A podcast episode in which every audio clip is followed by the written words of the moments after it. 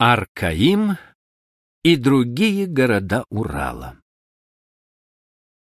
Около четырех тысяч лет назад в степях Южного Урала выросли многочисленные города. Самый известный из них — Аркаим. Его руины расположены в нескольких сотнях километров к югу от Екатеринбурга, неподалеку от казахской границы. Аркаим обнаружили в 87 году прошлого века.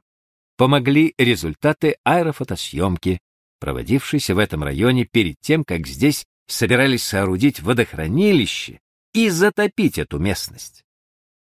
На фотографиях, сделанных с борта самолета, отчетливо проступали загадочные спирали и круги. Поначалу выдвигались самые разные объяснения. Кто-то говорил даже об инопланетных космодромах, сооруженных в южноуральских степях. Однако раскопки, проведенные под руководством российского археолога Геннадия Борисовича Здановича, принесли не менее сенсационный результат. В бронзовом веке, в этой дикой степи, находившейся вдали от очагов цивилизации, возникла сложная городская культура. От планов строительства водохранилища отказались. И в 91 году Аркаим был взят под охрану. Всего за последнюю четверть века в степях Южного Урала, на небольшой по российским меркам территории размером 350 на 200 километров, обнаружено 22 древних городища, расположенных на расстоянии 40-50 километров друг от друга. По словам Здановича, в ту далекую эпоху здесь произошел подлинный культурный взрыв. Пока ученым неизвестно, что за народ основал эти ранние города, протогорода. Очевидно, здесь осели племена, кочевавшие прежде в степи. Они принадлежали к так называемой андроновской культуре, распространившейся во втором тысячелетии до нашей эры на территории Урала, Казахстана и Западной Сибири. Некоторые ученые связывают жителей Аркаима с индоиранцами, ариями, той частью древних индоевропейцев, которая в наибольшей мере изучена историками благодаря Ригведе и Авесте. Исследования Аркаима только начинаются. Известно, что город был окружен двумя кольцами земляных стен, облицованных кирпичами или каменными плитами. С высоты птичьего полета он напоминает гигантское колесо, затерявшееся в степи. Диаметр внешней стены 180 метров, внутренней в два раза меньше. Высота стен достигала 5,5 метра, а ширина 4-5 метров. Внешнюю стену опоясывал двухметровый ров.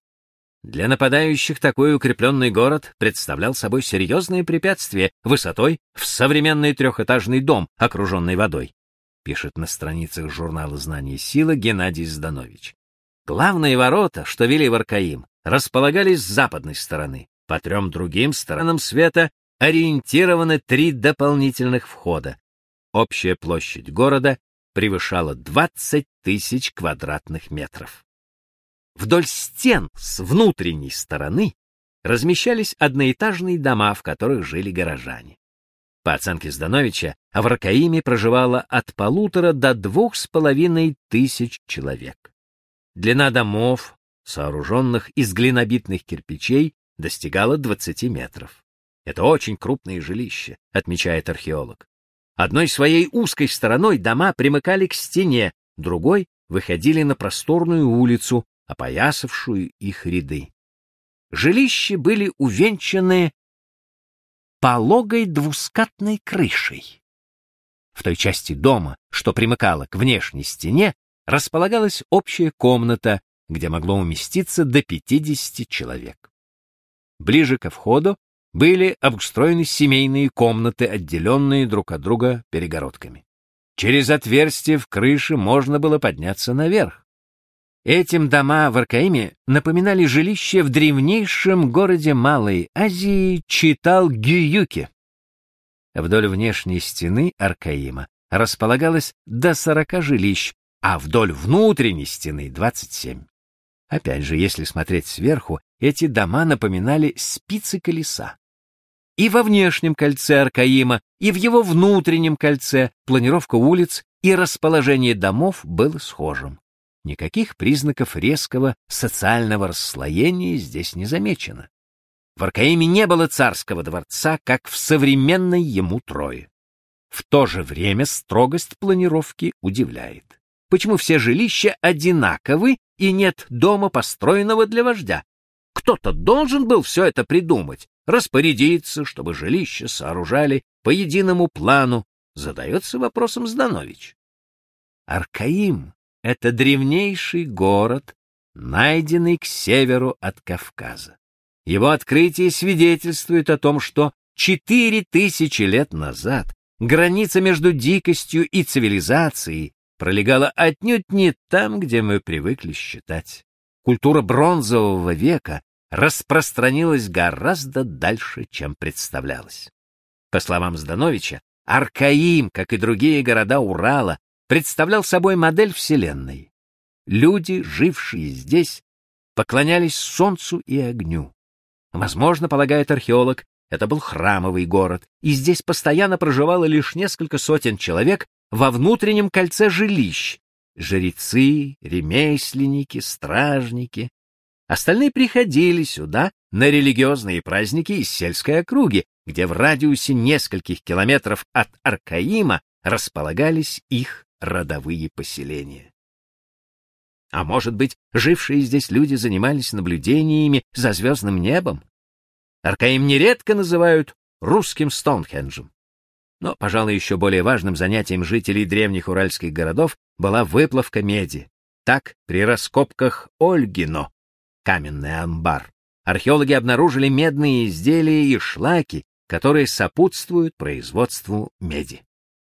Из этого металла изготавливались серпы, колуны, но прежде всего оружие, боевые топоры, наконечники копий и стрел.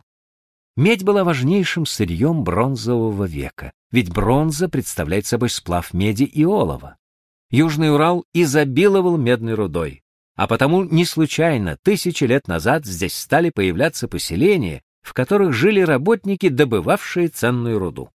Со временем поселения становились все богаче. Их обносили стенами, чтобы защититься от врагов. Они превращались в города. Десятки городов. Другим богатством Аркаима было золото. В религиозных представлениях бронзового века этому металлу принадлежит особая роль. Своим ослепительным блеском золото напоминает солнце, которому поклонялись многие культуры древности. Изготовленные из него предметы необычайно ценились. Немало преданий и легенд той эпохи было связано с золотом, с мифическими существами, сторожившими его, с героями, сумевшими его добыть. Торговля золотом и медью стала источником богатства недавних кочевников. Они огораживали свои поселения мощными стенами, чтобы защититься от набегов диких племен. Посреди бескрайней степи вырастали первые города. Уже упомянутый город Ольгина, расположенный в ста километрах от Аркаима, имел форму прямоугольника с округлыми углами. Этот город также был окружен земляным валом и рвом. Возможно, за этими стенами проживал знать. Во всяком случае, в окрестностях Ольгина археологи обнаружили пышные захоронения. В одном из них найдена древнейшая в мире боевая колесница. Почти за 500 лет до того, как колесницы появились в Древнем Египте. На них разъезжали в южнорусских степях. Эта находка свидетельствует о том, что колесницы, возможно, были изобретены жителями Аркаима и Ольгина, и уже оттуда, из уральских степей, домчались до других культурных центров бронзового века, до стран Месопотамии и Ближнего Востока, Египта и Микенской Греции. По оценкам археологов, страна городов просуществовала на Урале 200-250 лет. По непонятным пока причинам жители Аркаима покинули свой город и полностью сожгли его. Куда они переселились? По предположению Геннадия Здановича, они ушли через степи на юг, Поволжье, Иран или Индию. Археологам еще предстоит разгадать тайну исчезновения аркаимцев.